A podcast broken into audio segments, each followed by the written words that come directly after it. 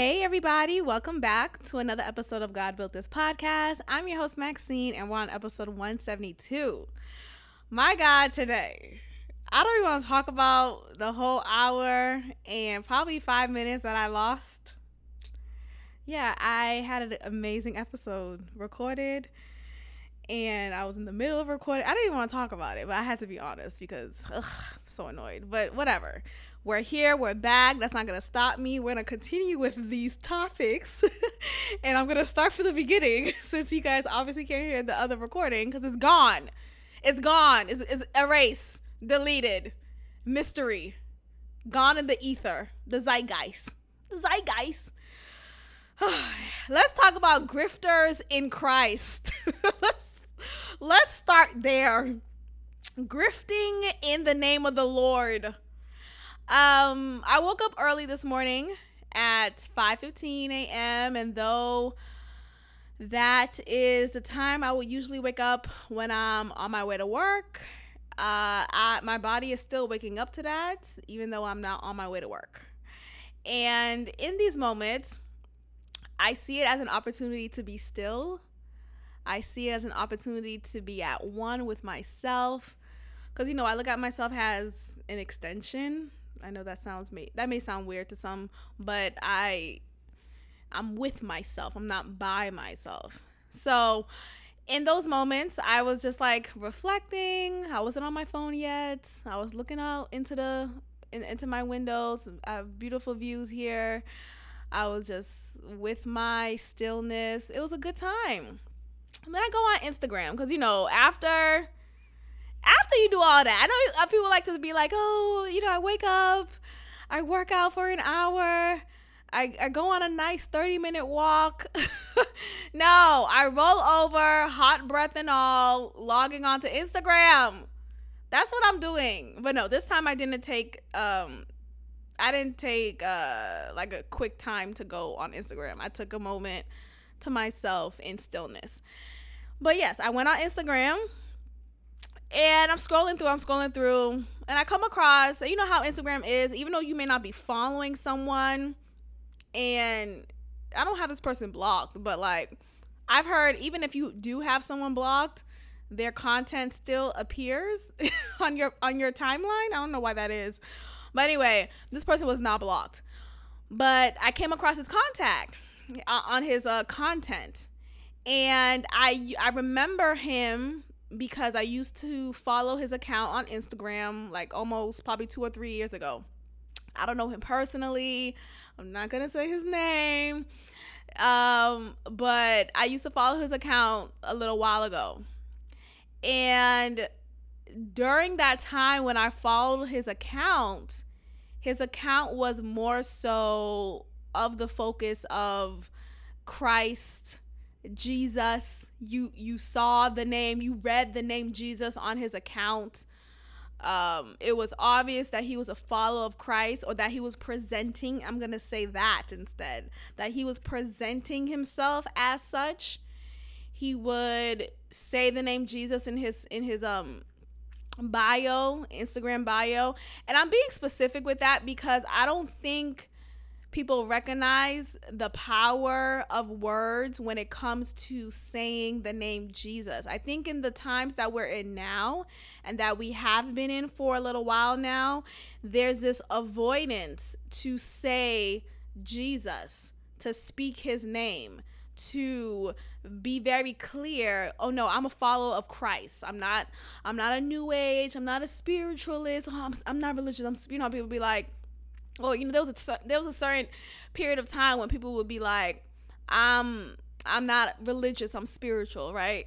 So during that time and to this day, what that means is I don't really follow Christ like that. I'm not, you know, I didn't give him, uh, you know, I didn't I didn't accept him with my with my all. You know how if you grew up in the church, there's a particular language that they use, like, accept Jesus as your Lord and Savior. Um, you sacrifice, you know, stuff like that. Anyway, um, nowadays, those who are more spiritual, who present and say that language more specifically, they do so and they deliberately avoid saying the name Jesus. And even with like Holy Spirit, a lot of New Age believers now are saying, oh, Spirit told me to do that, right? They don't say Holy Spirit. They don't say the Spirit of God. They just say Spirit. So now this Spirit could be, you know, there's a lot of spirits around. Again, we're spiritual beings in a flesh, right? In a physical body, in a vessel, but we're spirits first. So which spirit are you referring to? So when some people are saying, oh, Spirit led me to talk to you, what? You better be specific, bitch, because if it ain't holy, I don't want to hear it.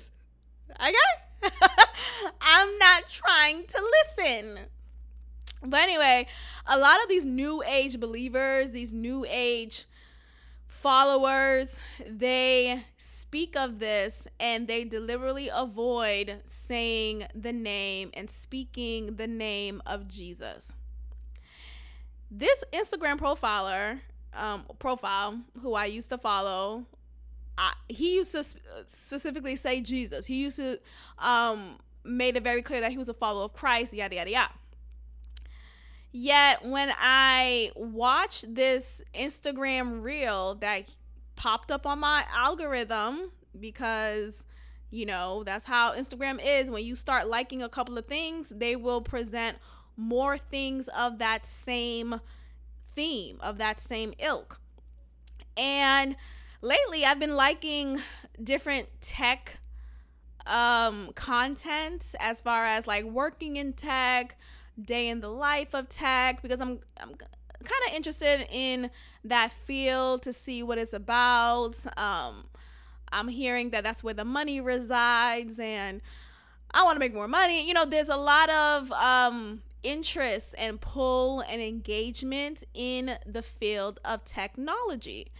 So I, of course, will go on Instagram as well as YouTube to see people and content that shows tech careers.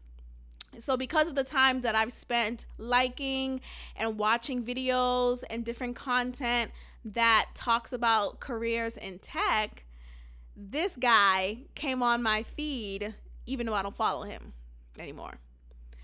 So what's interesting about me coming across his content is that he used to have his profile specific to following Christ, you know, Romans four verse, da, da, da, da, like always had a verse up.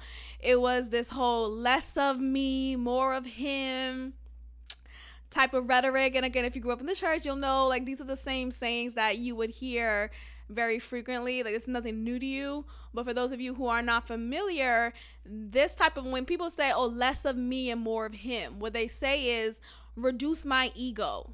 Reduce my my desire to boast, to brag, to be selfish. Instead, um, fill me up with the mind of Christ. Fill me with the heart of Christ. Make me more humble like Christ. Make me more generous and patient like Christ. And all these attributes that are virtues of the Holy Spirit. So this was more of the the branding that I would see from this Instagram profile. But now when I noticed that this Instagram reel of this guy is about, oh, what what he talking about? He was like, oh, I just uh started my career in tech, and um now I'm making fifty-five thousand dollars more than I did in my previous career, in my previous role, my previous job position. And I immediately felt repulsed. And why is that, right? Why why can't, you know, you may be, you may be thinking, you know, why is that, Maxine? Like, why can't you just believe that? Why is that immediate to thinking he's a grifter? One, because he is. One, because he is. Let's just be very clear. I think um, when someone is scamming, like there is there's no hiding it anymore. Once you're aware of their scamming ways, even though they even though they may be scamming in a new field, right? A new focus, they've been scamming all along. And I'm saying that he's a grifter in Christ because going onto his page, like I said before, it was always about Christ. It was um there was a moment in time when he would do like slam poetry. Um, he was a poet for a while, and he, you'll see videos of him performing his poetry. Um, he would do these like talks in how to be more like Christ and like how to just be a follower of Christ. And at this point, I feel like all of it was a lie. And I, I hate to be this person who is bitter, because it sounds like I'm bitter, right? It, it sounds like I'm just immediately negative when it comes to people who even remotely want to share anything good.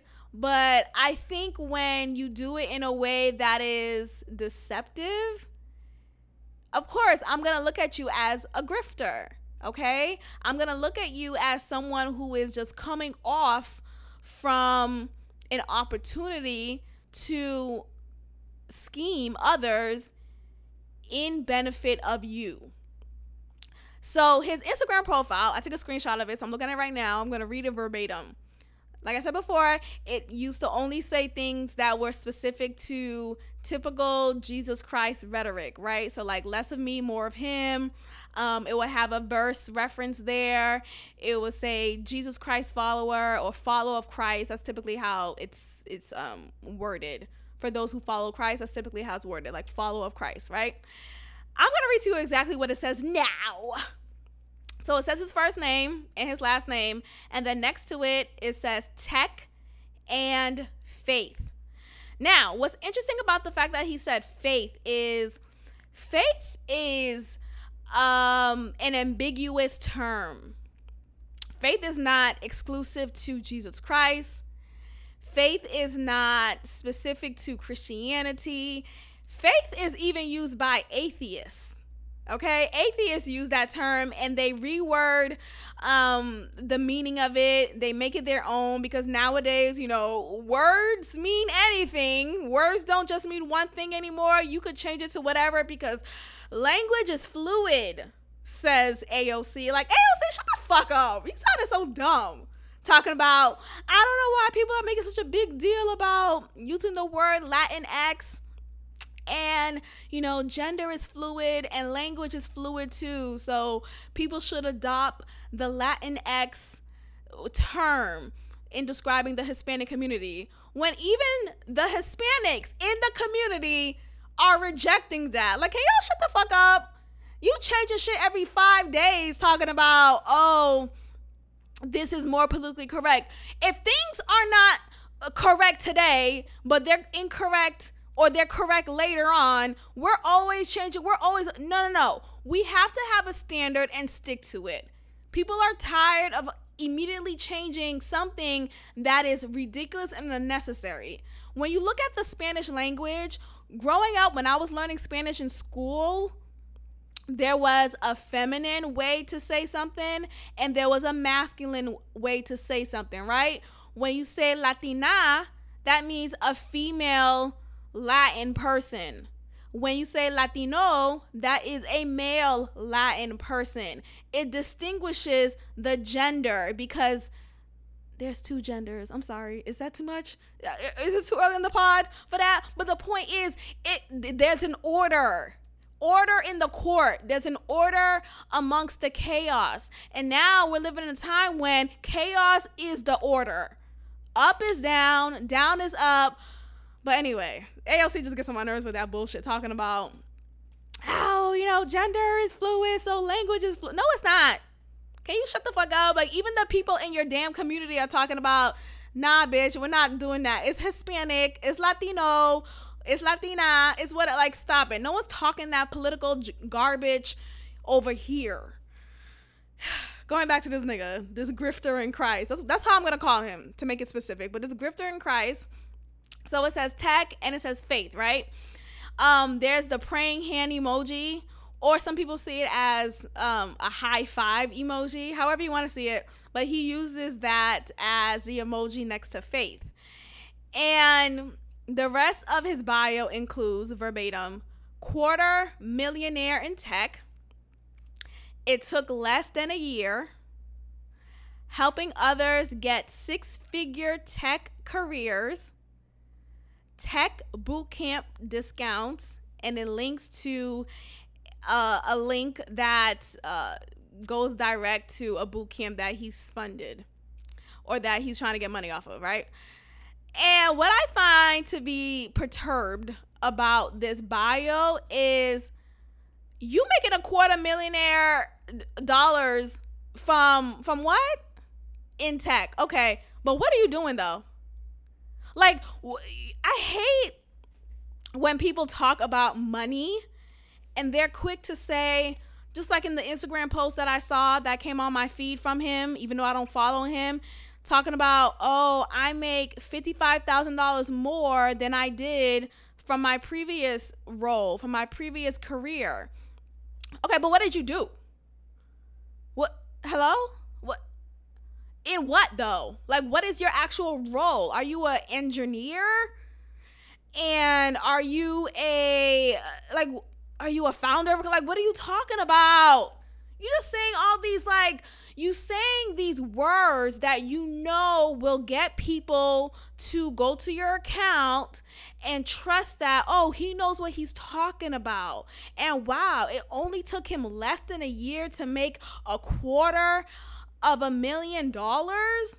Oh, I want to follow what he says. I want to listen to him. I'm going to give him my money and, excuse me, and apply and register for this boot camp that he's in or that he leads. Like, first of all, what? Who the fuck are you? What resume do you have? What are your credentials? What are you talking about? You gonna build me a house, but do you have your construction license? Like, what are we talking about? I, I use that as an example. But the point is, there is no validity. Instead, there are these key words that he uses to garner attention. And being that tech is now this trendy key word that we're seeing quite often now in social media, in YouTube, in different platforms, he's jumping on that bandwagon. And he decided to add faith at the tadpole, you know, at the end of his uh, Instagram profile bio, because for those who were followers of his account prior to this new brand of his, they knew his account to be specific to following Christ. Yet they are, I think he's trying to cater to that group because it's like, oh, well, he can't do a complete one eighty. Otherwise, they're going to call him out on it, or they're going to call him bluff, right? So I'm going to cater to that those um, those people. And this also serves to the new followers because they see him as, they probably see him as a man of God. Oh, wow, he included faith in his bio, and he is making a quarter of a million dollars in tech. Okay, well, I could trust a man of God, right? Wrong. Wrong. Wrong, wrong, wrong. You cannot, you can't. I'm sorry. It's not an automatic. I remember um, like when I was much younger and I was around other women and we would talk about like our ideal man. And oftentimes what I would hear is the first thing, you know, people would be like, oh, women back in the day, I don't know if they still do it. They would have a list of uh, just a criteria of what they want they, their man to be, right? Their future man, their husband to be, what what him, what they want him to possess. Before they said anything else, before they said, um, you know, he's kind, he's generous, he's resourceful, he's funny. You know, before they said anything, he's fine, he's attractive, right? He lays it down, right? Hello? Hello? Um, and again, I grew up in the church. And so many of my peers at the time would say, man of God. I want him to be a man of God. I want him to be a pastor. I want him to be a preacher. I want him to lead sermons. I want him to, you know, be all these like key words and key things that demonstrate this this strong leadership in in following Christ. That was the first thing they said. And that may have been the only thing they said, if I could remember. I don't really remember I don't really remember hearing much of anything else. It was just, make sure you're a man of God. I just want him a man of God. Just man, just just any old man. I want any old man as long as he's a man of God. No, I don't. A lot of these men in God are corny. Hello? Is the mic on? Hello? Is it still running? Hello? A lot of these men in God are corny. They have no personality. They have no sense of humor. They have no direction in life. They just follow blindly to whatever leadership is telling them. They have no ambition, no desire to be great, to, to create something of their own. They just kind of follow the status quo and that's it. Even back then, being the Maxine that I was then, and y'all know me as the Maxine now, right? Just imagine me back then. I wasn't even really in my bag mentally as I am now. But the Maxine back then still wasn't interested in shit like that. Like, I was like, what? I mean, cool, a man of God. Like, I still kind of fell for the impression that a man of God makes. But I was very much still not convinced that that was it for me.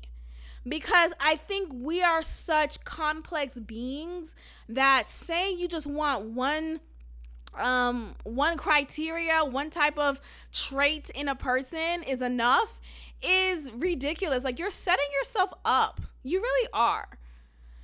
There's this um person I used to follow on Instagram years ago when I was caught up in the whole, you know, following these like Christian accounts and believing what they would say. And honestly, I feel like that's like being under a spell.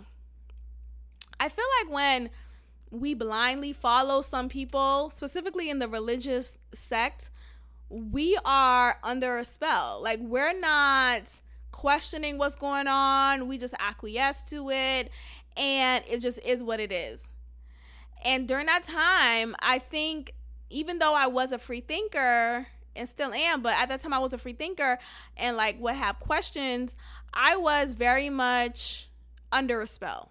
Because of course I grew up in the church, went to church every single day, almost every single day, Sunday schools, um, Sunday school, Wednesday night Bible study, Friday service, youth service, sat on Saturday, that lasts like a majority of the day. Like, I was always in the church. The church was my second home. Um, and there was this person who I followed like a couple of years ago, not too long ago, honestly. And I stopped following her a couple of years ago. But at the time when I was following her, I remember she was preaching this rhetoric of being um, just chaste, basically. So she will wait until she, she, she wanted to wait until marriage to have sex. And she said she wanted her husband to be on to, to already be on that same path, right? Um, she met her husband and they dated for seven months. But prior to her meeting him, she says she really wants her man to be a man of God, a man of the word, you know, a man who dies by the word, who who reflects on the word, who knows his word, who knows the different points in the Bible, who could references the Bible, who could lead by the Bible. And it's like, yeah, da, da, da, the Bible, the Bible, the Bible. Oh, okay, okay. But who is he as a person, right? I think sometimes we get so, for Christians in particular, they get so caught up in, as long as I'm following the Bible, then that's all I need to do. That's the only personal development that I need to have. And I think, you know, like I said, we're so much more than just one thing, right? You're not just a Christian. You're not just a believer of Christ, right? You're someone who likes fashion. You're someone who likes fitness, and you're someone who cares about nutrition. You're someone who likes jokes. You're someone who, like, you're a lot of things that describe your, like, you can't even, you can't even still say who you are in totality, because you should always be growing and learning and uh, adopting new philosophies and challenging things and yada, yada, yada, right? Um, so when she came across, when she came across and would produce different videos and content that talked about, oh, um, I, I want a man who, who's a man of God. That was all she focused on, right? So then anyway, she met her husband. They dated for seven months. They got married. And they would produce, and they had children. They would produce these videos together of, like, either them on live video or, like, pre-produced videos. And in any one of those videos of them together, he didn't like her. Let's just be very clear. I, first, I don't think he was all the way straight. Let's be very clear. But aside from that, I felt like he wasn't really as into her as she was into him. It seemed like he was perturbed with her almost in every video. Like, he didn't want to do this shit. Like, just very much annoyed.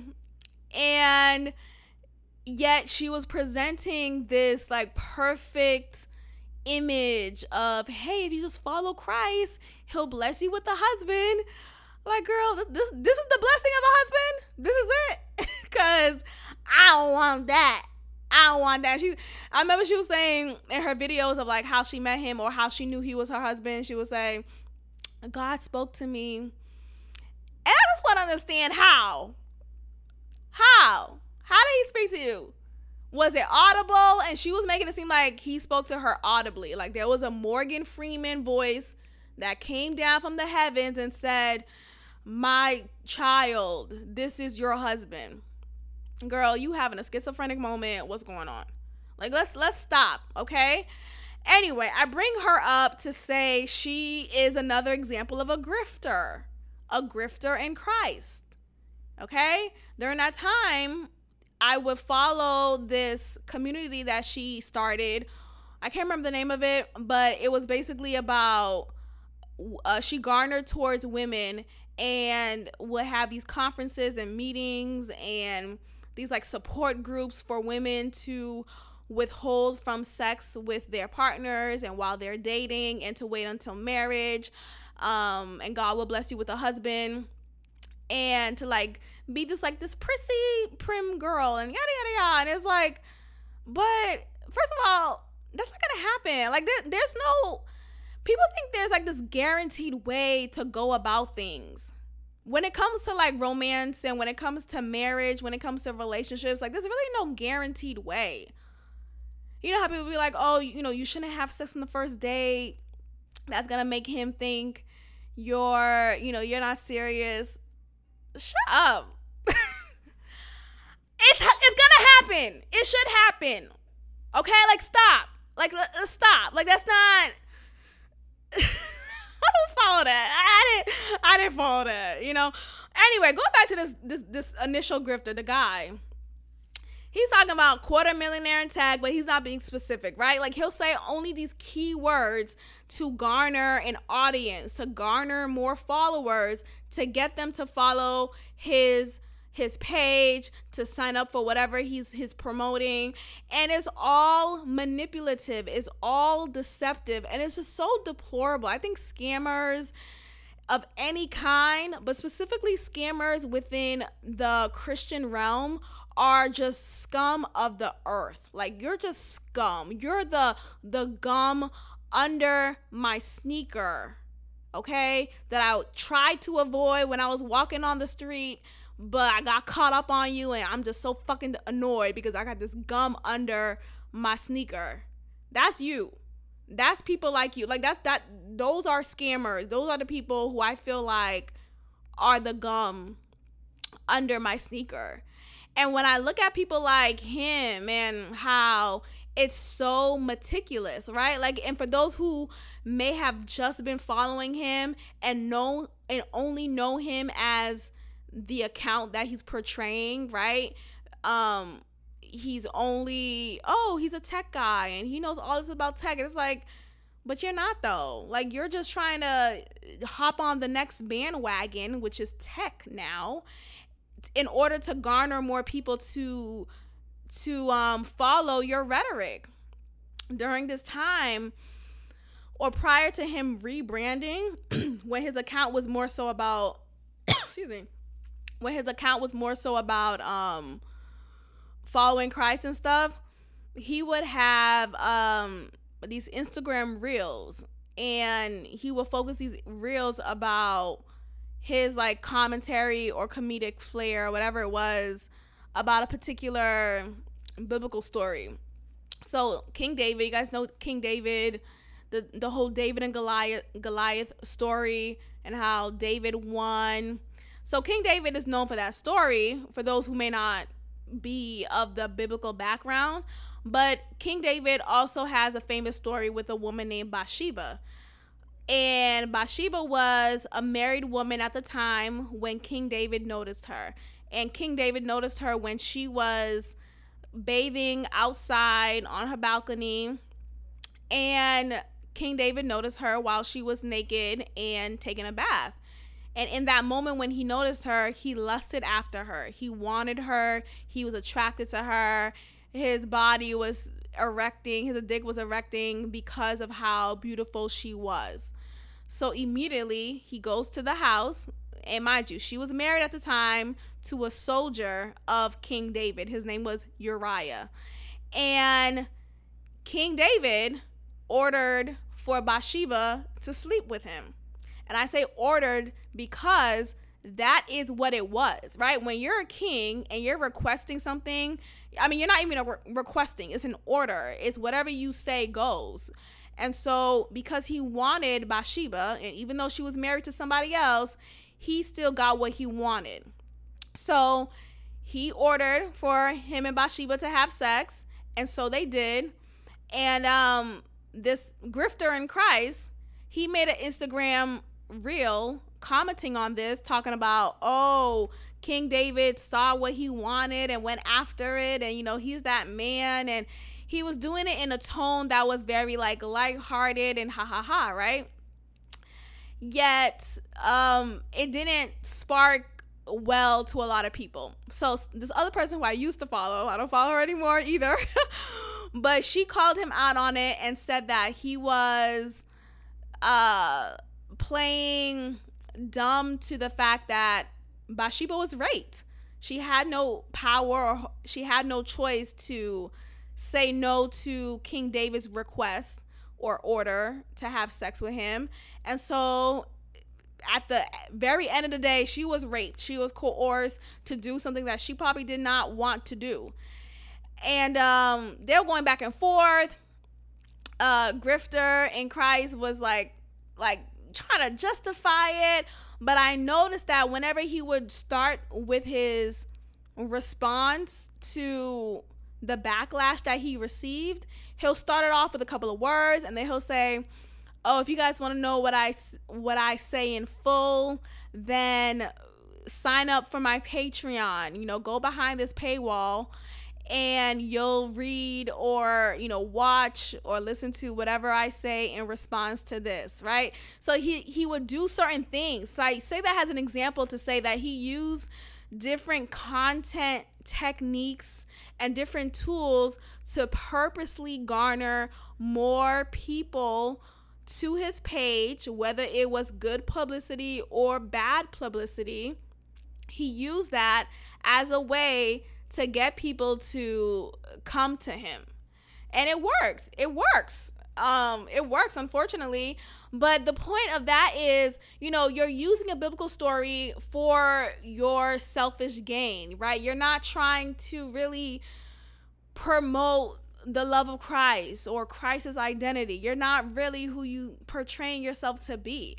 So now that he has a whole one eighty of his Instagram profile account, and he's talking about how he's a quarter millionaire in tech and it only took less than a year, and but it's just so scummy. I just hate people like that. I don't like when people, you know, and look, let's say all of this is true. Let's say he really is making fifty-five thousand dollars more than what he made previously in whatever career he was in. I just feel like when people are so quick to detail their their salary, their income, the money that they're making, I think it's just so tacky. I think it's so déclassé. I feel like it's just, it's unnecessary, and it's ultimately a way to boast. It's ultimately a way to kind of say, hey, look at me, I'm this hot shot. And it's not to say that you can't be an inspiration and talk about how how far you've come and how much you worked hard. I, I feel like, I don't know, I think there's, I think there's, there's a way to go about it. Like, you can't, like, you can't really be as genuine as you could be, because you're always talking about how much more you're making, and you're, especially if you're talking about it in a way that is boastful. I remember when I was on this trip with a group of girls in Miami, and go back to that episode, y'all, if y'all know, y'all know, well, I'm not going into detail with that bullshit, but I was in this girls trip, and uh, many of the girls I was with, they were coming into new money. And what I mean by that is they were making more money than they have previously. And they just kept on saying numbers. They kept on saying, oh, I'm making thirty thousand dollars more, thirty thousand dollars more than I made previously. They just kept on saying numbers, right? And it just would be, it just would be like these random moments of them blurting out how much more money they're making. Like, I'm talking about this burger right now. Like, I'm not talking about any of that. It just felt so weird. Excuse me, I got a frog in my throat. It felt so weird and unnecessary that I just couldn't understand why they kept saying that. But now, well, soon after that moment, I realized it's just a way to flex, and it's really insecurity. It's, it's really a way to say, hey, look at me, I'm top shit now because I make the money. When it's really, look, money is nice. I'm not trying to say, you know, don't make money. I'm not trying to say don't find ways to earn more money. Shit, I'm trying to find ways myself.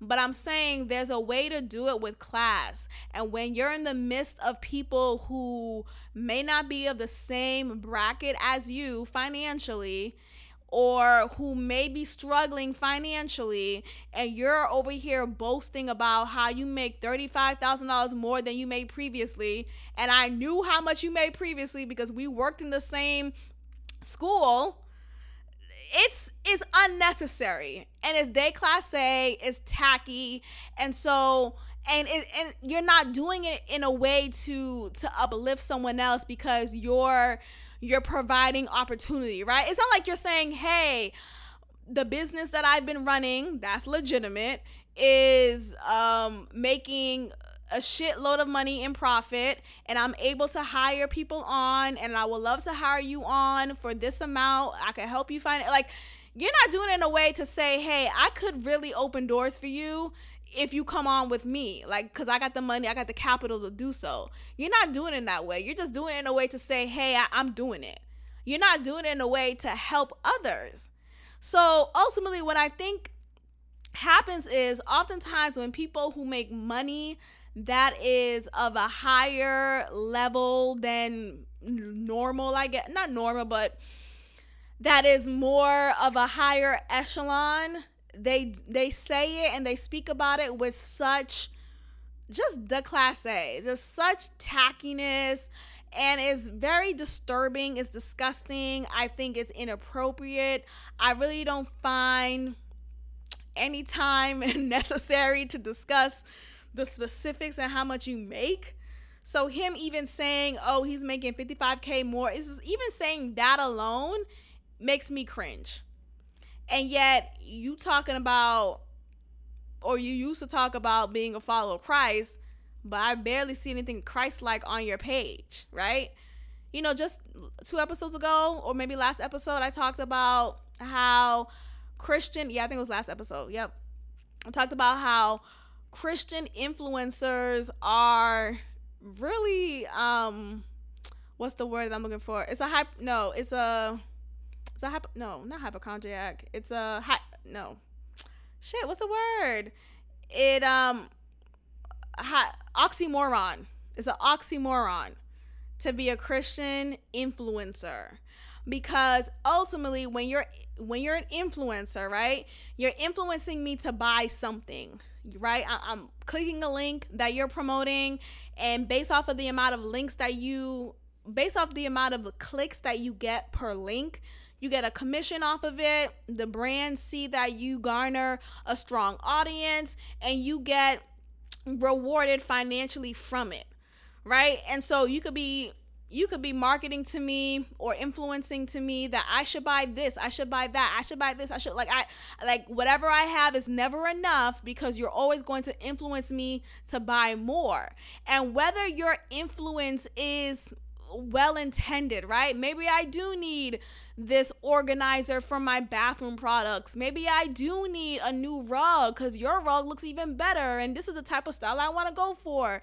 It presents this idea that it's never enough, that I'm never enough, that I have to keep on buying to keep up, to keep up with the changes, right? Because language is fluid, right? I gotta keep on changing the words that I use, and I gotta keep on buying things. I gotta keep up and keep up and keep up and keep up. And when you're supposed to be a Christian, you're not supposed to influence followers of Christ to focus more on the material things. You're not supposed to influence them to to focus on buying this and buying that and, excuse me, and whatever car, that's the latest, you should get that. You're not, like, that shouldn't be your goal. The focus should always be Jesus. And look, I'm not here to preach to anyone. I'm really not. I'm just saying, like, I'm, I'm spotting out things that are disingenuous. I'm spotting out things that are not in alignment with each other. So I'm here to expose you niggas. And that's gender inclusive, okay? Because, like I said, scammers, there was that woman, Christian, who, you know, uh, dated her husband for seven months before they got married. She's a scammer. And this, the guy I was talking about, he's a scammer as well. So it's not exclusive to men, not exclusive to black men, black, no, it's everybody. Like, it's all these motherfuckers. I, all of y'all are scammers, fuck. Not everyone, but of course there's there's a good amount. There's a good amount of grifters. And I think, you know, when people use, like, their appearance as a way to garner more P R, that's the key word for today, right? Garner. It's, like, pretty cool. Um, to garner people to um follow them and trust them, that's also a way to influence them more. So the woman influencer who I was, well, yeah, I guess she's an influencer, but yeah, the woman who I was talking about initially, who dated her husband for seven months, they didn't kiss until their wedding day, some bullshit. Like, what are y'all doing? Uh, okay. Um, she's a tragic mulatto.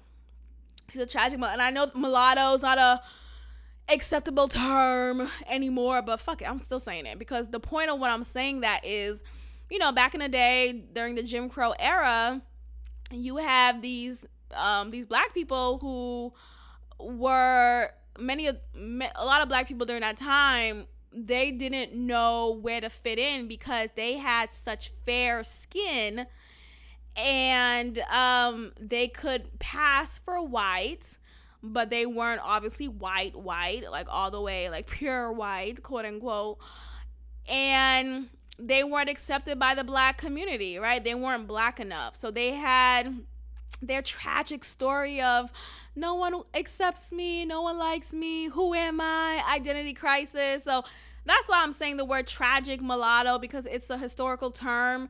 I'm not trying to be offensive. I know mulatto means like a donkey or something. It means some shit like, damn.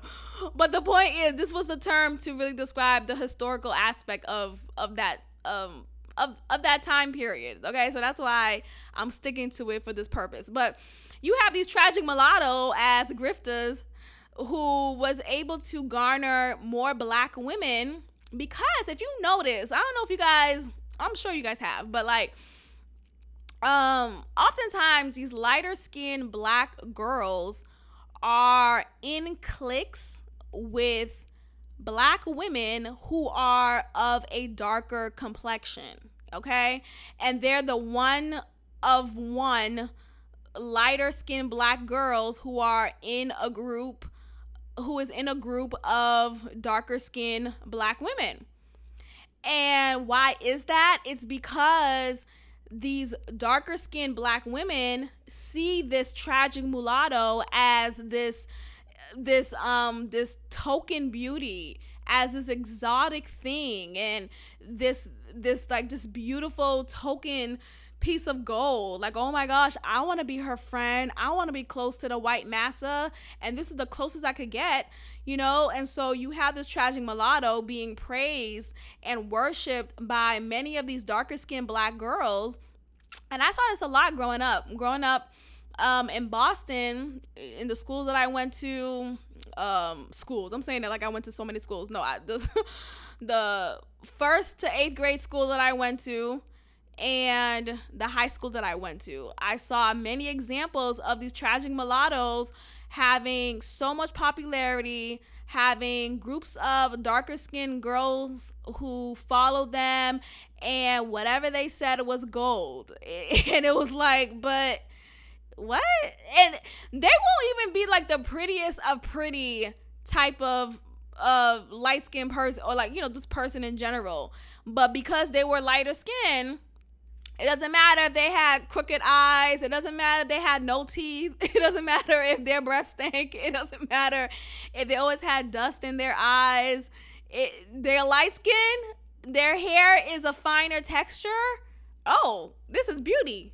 This is it. Uh, nigga, we made it, right? So I think about just how that still remains has a thing to this day. Oftentimes you have these tragic mulattoes just leading this type of scam. The fuck am I saying? But I mean, I'm dead ass. Take a moment to really look at look at it and think about your past and your your upbringing, and think about the the light skins that you came across. Or maybe you maybe you are the light skin I'm talking about. Do you have a lot of darker skinned friends?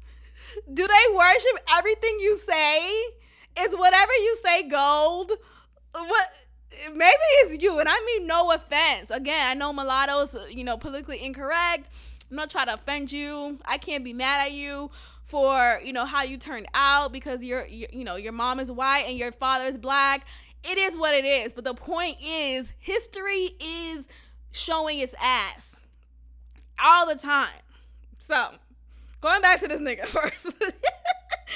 um yeah, he's a grifter. He's a fucking grifter. And it's just, I just think ultimately, you know, you have these grifters everywhere, but ugh, I think the ones who grift in the name of the Lord is just scum scum. And you know what's interesting about it is that prior to him rebranding, Jesus, the name of Jesus was frequent throughout his his um Instagram profile, right? And so he presented this persona that he was a follower of Christ and that you could trust him and you could kind of follow what he says and yada yada yada. But now on his page, I can't find the name Jesus anywhere. Like, who do you follow? Huh? Who's this faith, or, you know, who do you have faith in? Because it just says faith, right? It says tech and faith. Do you have faith in tech? Is that it? Because people, you know, people can make gods out of anybody. This this water that I'm drinking every now and then could could be my god, right? We're all, if you want to look at it as a way of, um, you know, we're all examples of God, right? God made us in his image. So you may look at yourself as a god. Are you worshiping yourself? Are you putting faith in yourself? You know, so like, who are you claiming as your savior is what I'm trying to figure out here. Because just a couple of you know, years ago, you had a profile focused on Jesus Christ, but now it's about tech, right? So, and you know, what's interesting about it is, for those who may not be familiar, um, and being that I grew up in the church and how I'm very well versed in how um, Jesus is a name that you say in the midst of demons, the demons shrivel. They tremble at the name of Jesus. They literally tremble at the name of Jesus, because his name is so much, uh, it's so, it's so powerful. It's filled with so much power. You know, you don't have to say, it is no shot to Catholicism, you know, and Catholics who, who may listen, shout out to y'all. But you don't have to say the Hail Mary three or four times. You don't have to, you know, say the Serenity Prayer. Like, you don't have to do anything. Like, just say the name of Jesus. I bind you in the name of Jesus, right? I, I release you from this demonic spirit in the name of Jesus. Just saying his name alone is enough. It's enough. And demons tremble. Demons vanish. Demons can't fight back because his name is powerful enough.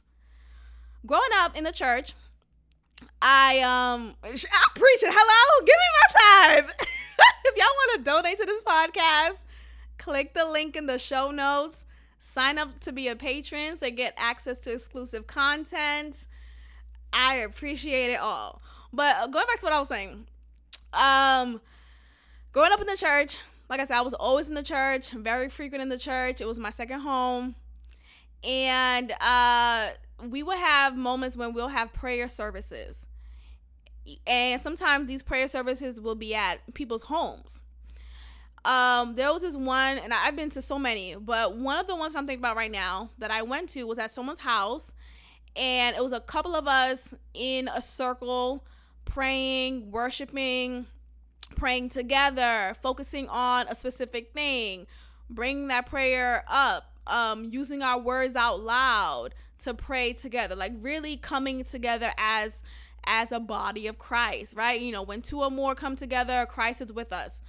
So, um, when you have someone in the midst of that who is not in, in the, um, possession of Christ, right?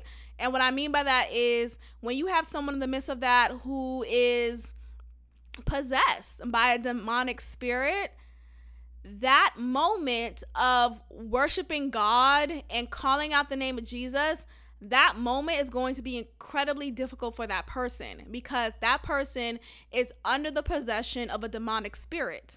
So when we're calling and praising the Lord and saying Jesus's name and saying his name and saying his name and saying his name, that person who is, let's say her name is Rachel.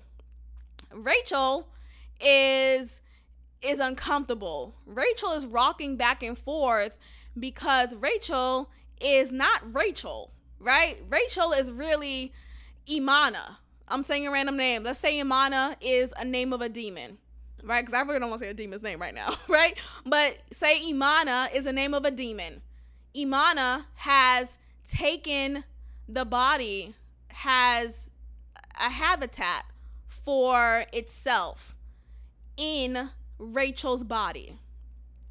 Now, Rachel is rocking back and forth. Rachel is ticking. Rachel is, is blurting her eyes. Rachel is screaming because Rachel is under the possession of Imana, the demon. Now, the prayer warrior in that group, right, the one who's leading the prayer, recognizes this, and so she is performing a deliverance service, deliverance ceremony to deliver Rachel from this demon named Imana. Again, I'm making that Imana up, that name Imana, but I'm not making this up, right? Because I've seen this with my eyes. I've seen so many examples of people who were not in the possession of Christ. They were in the possession of Jesus, of, sorry, they were in the possession of demons. And when they're in the company of those who are worshiping God, that demon is uncomfortable because what? You're saying the name Jesus. Jesus is my enemy. Jesus is the one who could capture me. Jesus is the one who could, who could destroy me. So I'm uncomfortable. And so um, and, and a, the way to deliver that person, to deliver Rachel from this demon, this prayer warrior is, is binding this spirit, is binding this demon in the name of Jesus. And so they'll say, um, you know, these words like, I bind the spirit in the name of Jesus. You have no place here in the name of Jesus. Like, you'll speak the word, the name Jesus over and over again to deliver Rachel from this demon. And it works every time. And the point of what I, of me saying all this is say, the name Jesus holds so much power, right? That's really the essence of it all. So when I look at this grifter in Christ, who used to have this profile that would say Jesus' name and, you know, would talk about following Christ, and him now no longer having any of that present, is um, clear to me that he's a grifter, and it's clear to me that he's under demonic possession. I mean, look, I'm, I'm joking about that last part, but I think maybe it's true, right? I think, honestly, when someone is afraid to say the name Jesus and you're trying to present this uh this uh this picture of you being a follower of Christ, and you haven't said Jesus at all throughout any of your posts, that's enough for me to see, oh, this nigga's full of shit. He's a scammer. He's a scammer. So I hope no one sign up for his bullshit ass boot camp. Um, but you know, whatever, like, look, this is America, right? Like, you can do whatever you want, illegally, legally. I just hope those of you who are really trying to, like, better yourself, um, better your careers, better opportunities for yourself, I just hope you find ways to do it that does not involve, that does not involve scheming and scamming others. I think there's, like, there has to be a way to make more. I just can't believe that we live in a world where it seems like the only way to make more money is to scam niggas, right? Like, I just, I don't know. Maybe I'm too naive. Maybe I'm too, like, positive. I was uh, listening to something recently. They said how college is a scam. And that, for the longest, I've been holding off from really allowing myself to believe that that could be the truth. But, bitch, I believe that, too. Like, I don't know. I think there are... Look, I'm grateful for the degrees that I have. I'm grateful for the wealth of knowledge that I've gained from my years in college. And the social skills that I gained, the relationships that I gained, all of that. But... I think ultimately the the scam really is, and I, you know, I can't blame the college. I think more so the scam is the predatory loaners. You know, these loan companies, the government, who easily give shit one hundred thousand dollars for the four year that you requested for your years in college to an eighteen year old, to a seventeen year old. I think that is the scam. Because why is it so easy, or why was it so easy for me to be able to to acquire so much money at an instant at seventeen, eighteen years old? Yet me and my thirty-one years of age, if I wanted to get even a credit card increase, it's a problem, right? You know, if I wanted to get a business loan, or, I mean, I haven't tried to get that yet, but the point is, I've heard so many stories of people who are of adult age, you know, in their thirties, and they have to go through hoops, hoops to, to get a loan to, to create a wealth for their families, for themselves. They have to go to hoops to ask for just a little bit of money, right? But yet at seventeen, eighteen, I could get one hundred thousand dollars like that, nigga. And don't get me started about med school debt. Like, what? But yeah, I just, I don't know. I, I, I would love to learn of other ways how people make money without being fucking scammed. It's just so, it's just so, it's disgusting. It's deplorable. Nigga is a sham. And, you know, I'm just disgusted by it. Let's talk about Nick Cannon. Let's talk about, let's taco about it. Taco. So, for shout out to me for a second, because I've been making these bomb ass tacos. What? Chipotle who? Chipotle who? Motherfucking Chipotle who? Shout out to Freckles Bay. Um, I've been making these tacos. Hello? First of all, I make a bomb-ass mango salsa. Since I learned how to make the recipe, I've been making it every so often ever since. It's a great dip for your nacho chips. And um, I've been using it as well as, you know, putting it in taco. And you can put it, like, on top of your fish. I don't know. I'm just, I love cooking. I get so excited to cook. And I love when people love my food. Where was I? Okay. Let's talk about Nick Cannon. Nick Cannon. So, Nick Cannon, of course, as you may as you may know, has been in the news for pretty for a while, for a while, and is always another revelation of another baby on the way. So he has his ninth ba- nine, yes, the number after eight and the number before ten, his ninth baby on the way, and um.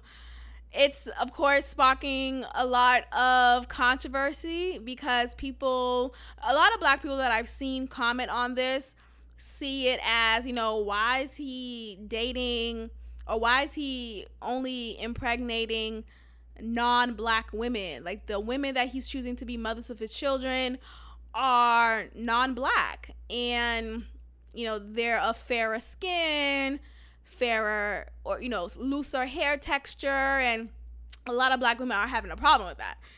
And initially I was like, well, let him let him go ahead and create these broken homes with that, with, you know, with those women. That's fine. Like, don't do that with black women. That's that's fine by me, actually. Um and I will also, I remember saying how I think Nick Cannon was corny, but apparently Nick Cannon got that big dick energy from what from what is seeming to be the case. Because I just, for the life of me, can't understand how a slew of women who are, you know, this exotic beauty are quick to line up and quick to be baby mama number seven, baby not baby mama number nine, baby mama number six. Like, what is it about Nick Cannon? I came across a theory uh, recently of maybe Nick Cannon is creating a cult. Yes, a cult. Now, Nick Cannon, for those who may not be familiar of, like, some of the things that he says, he presents much of a, like, a Hebrew Israelite, a black Hebrew Israelite rhetoric, a Hotep rhetoric, and, you know, to each his own. I respect your your personal perspective and viewpoint, but he, he presents that type of rhetoric. And I think he may be of the belief that the more children he he uh, creates, the the better it is for humanity and the closer he is to God. And God will bless him even more because he is multituding the world. He's applying more... more black, like, you know, there's a verse in the Bible, something about like go go forth and multiply, something like that. But basically that indicates that there is this encouragement to have more children, have more children, have, like, there is no cap to it, have more children. And I don't think Nick Cannon is interested in being in a committed relationship. I don't think he's interested in marriage. Um, I don't think that's an interest of a interest to him, but that doesn't stop him from having children, right? Like, it doesn't have, you know, some people are like, no, I only want to have kids within the context of marriage, right? Um, that's not his mindset, which is fine. But being that he's having a multitude of children amongst a multitude of women, it makes people feel uncomfortable because it's like, wait, are these women aware of this? Which they have to be, right? Like, he would have, if you look at the timeline of everything, he would have to have been sleeping with multiple women around the same time. And, you know, these children are just a year or like six months apart. because the other one gets pregnant right after he gets pregnant. The other, like, it's very close together. So I think about like, huh, I wonder if he is of this cult-like religious ideology. I was recently, I was recently watching this documentary on Netflix called Keep Sweet, Pray and Obey. And it's about these these fundamental Latter-day Saints, who is another sect of the Mormon belief and Mormons altogether. But this this sect is F FL fundamentalist Latter-day F L D S. They're more um extreme with it, because you can see it in just the way that they portray themselves, how they dress, how cut off they are from the real world, what they believe and stuff. So they believe that God has instructed the men to have a multitude of wives and to have a multitude of children.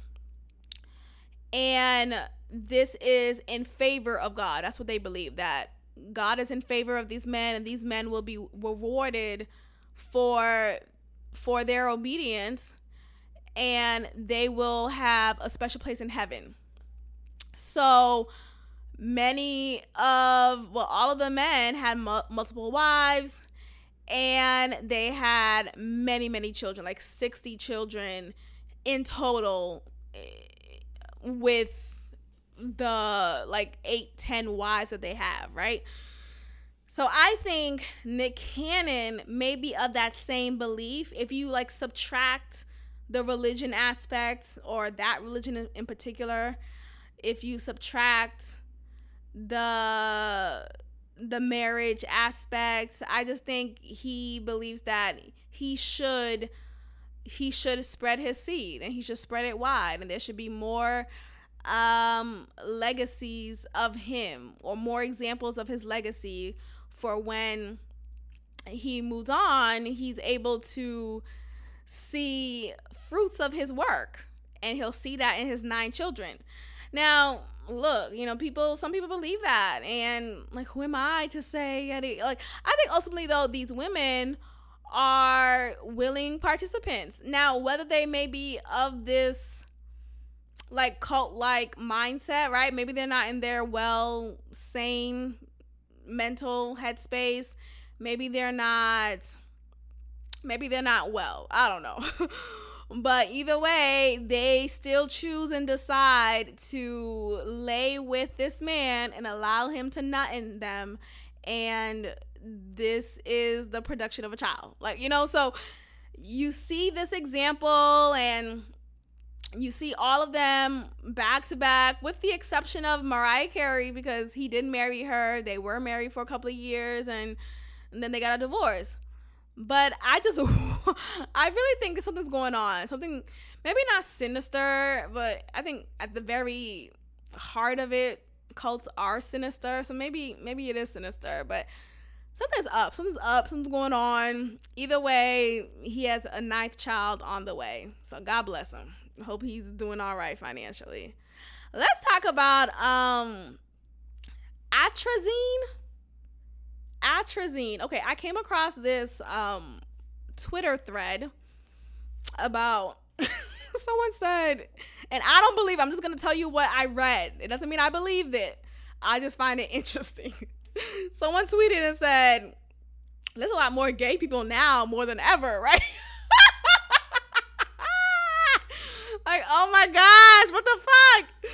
But I'm, of course, clicking on it like, well, let me see what you got to say. This is interesting. What do you mean by that? Like, maybe there's something to it. I don't know.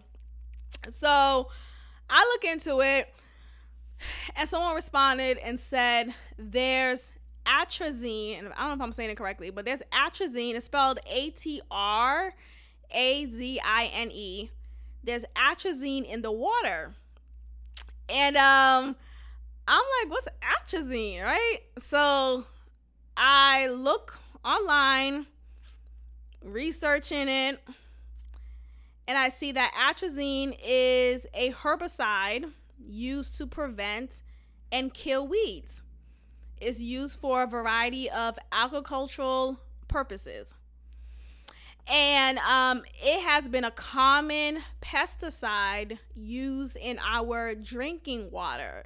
Now, so shout out to Alex Jones, because I actually heard of his um, his claim that the frogs are gay now. Like, there's a lot of gay frogs, and that's because of atrazine. And I didn't realize it was connected to this. So I made that connection in my head, like, oh, I remember hearing this from Alex Jones, because Alex Jones was just on this like tour of saying how frogs are gay now. And um, it comes from this, that apparently with atrazine in the water and in pesticide and herbicide, it affects the reproductive system of frogs. And a lot of frogs are born as hermaphrodites.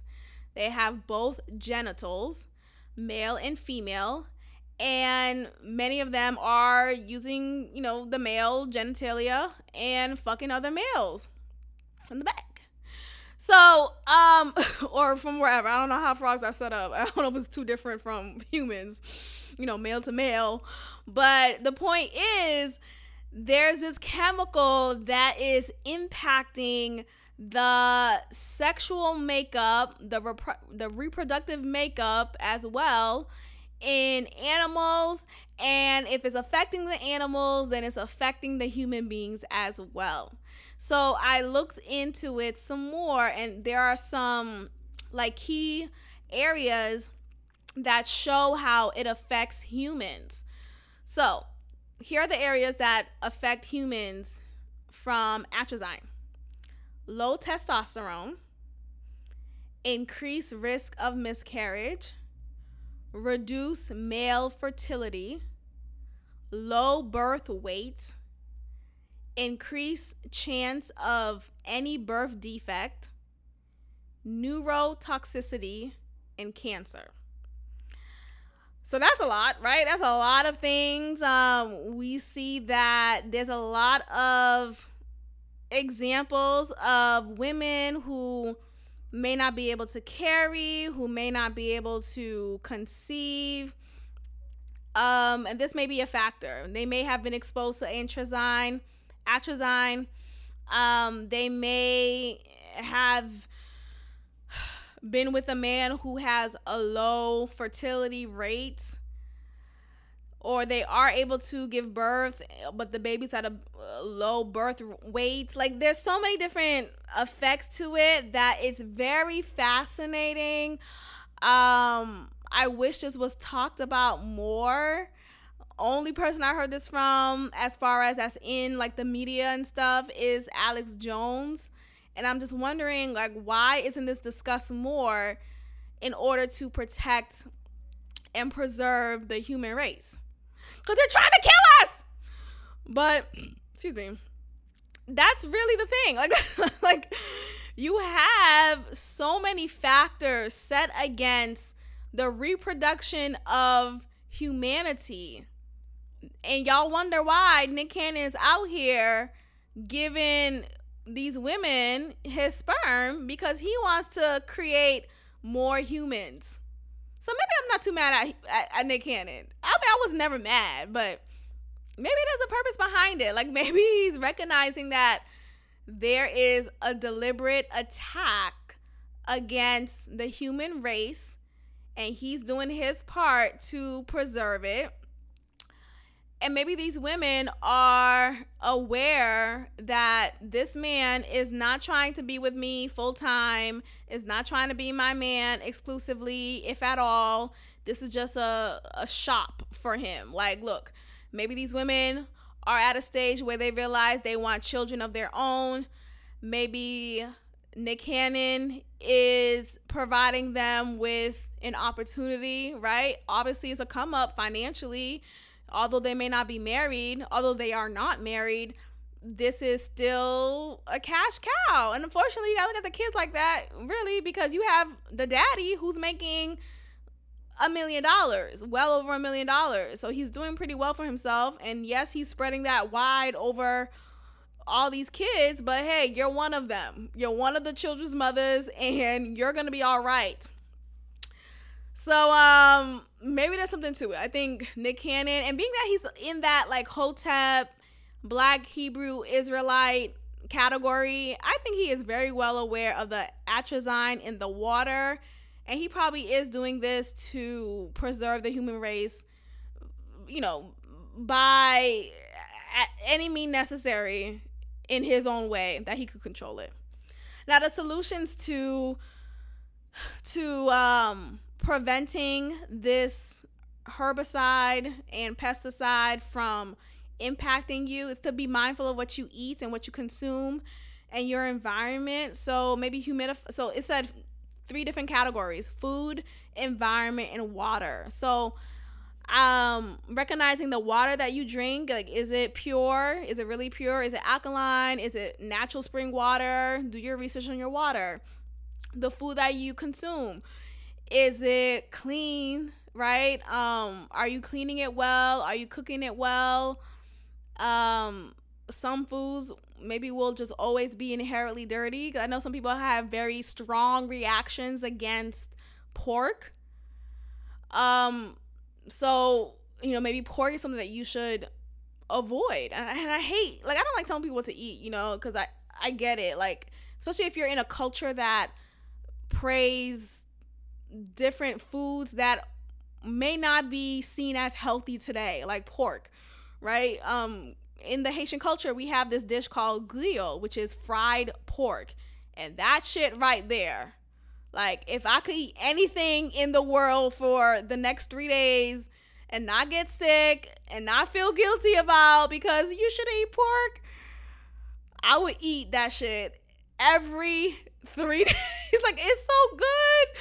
But I haven't eaten pork in a long time. I've been purposely avoiding eating pork because of things that I've learned and just wanting to live a healthier lifestyle, wanting to live long, as much as I could control it, of course. But pork is something that is not deemed healthy, right? Because no matter how much you clean it, the pig is always going to be dirty. The pig is the dirtiest animal. So regardless of how well you clean the meat and how much you shodeli, you know, for the Haitians, y'all know what I just said. But for those who are not Haitian, shodeli is when you just pour boiling water over the meat.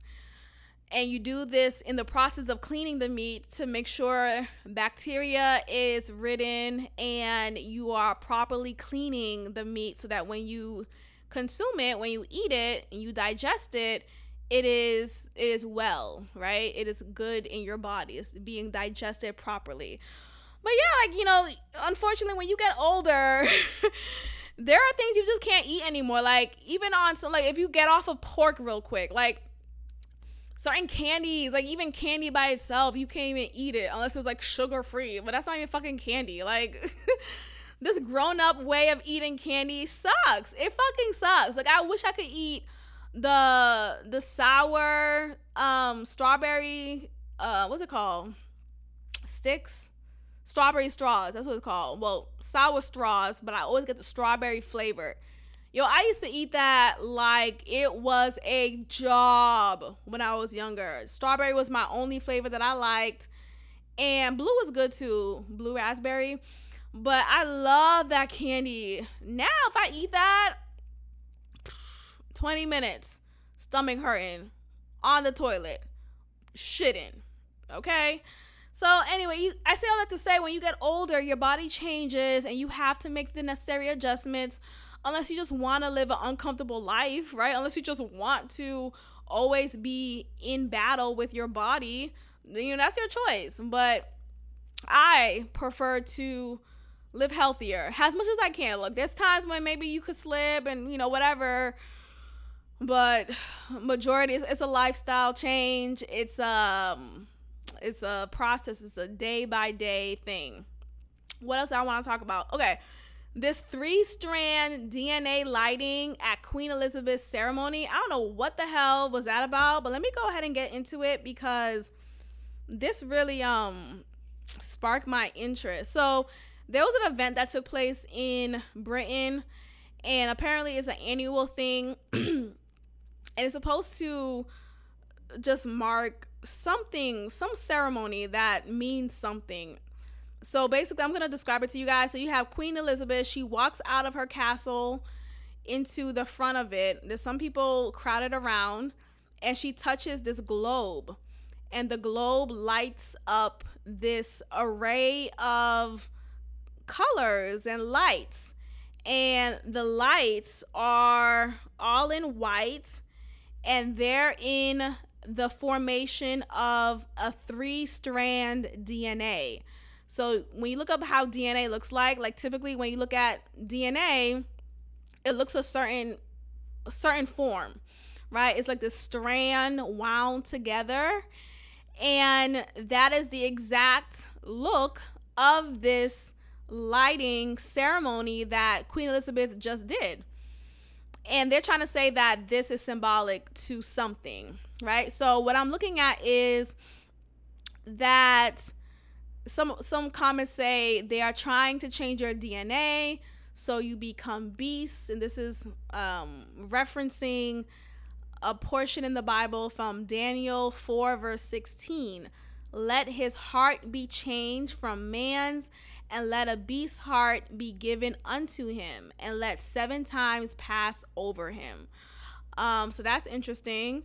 There are these images that people will use to to support that this is symbolic of some demonic meaning, that the the image of the D N A, it looks like a serpent, two serpents wrapped around each other, and there's a positive and there's a negative side, as a D N A would. Um, and I don't know, just look into it. It's just interesting. And it goes into like the tree of life, right? So the the the lights connect to a tree that is lighted up as well.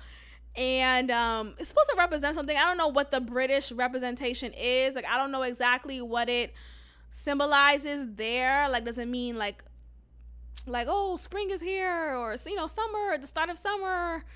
Is it their Labor Day? I don't fucking know. I don't really care to look into it, but like the whole connection that people are making, the conspiracy people who I follow, because I find them interesting, they're making that it's connected to them trying to control our D N A, and it's a Baphomet symbol. It's not D N A. It's pretty fascinating. Fascinating. But yeah. All right, you guys, I'm going to go ahead and end the episode here. Thank you so much for listening. If you would like to comment on anything that I said, you could check the link in the bio or in the show notes specifically, and click the link there and leave an audible message, and I will play it in a future episode. If you would like more content, check out our check out my Patreon at patreon dot com slash God Built This. The link is also in the show notes. And um, make sure you are subscribed to whatever platform you're listening to this podcast on, whether that's Google Podcasts, Apple Podcasts, Spotify, or Anchor. Be sure that you have subscribed and you leave me five stars if you like this content. If at any point you found this funny, enlightening, inspiring, please be kind and leave a five star review. So you could click the five star um button, whatever, and um leave a comment as well. That's also helpful as well. So thank you again for listening, and I will check in with you guys next time. Peace. Thank you for tuning in to another episode of God Built This Podcast with your host, Maxine. Be sure to leave a review, give me five stars, and of course, subscribe. Also, follow God Built This Podcast on Instagram at God Built This Pod. God bless.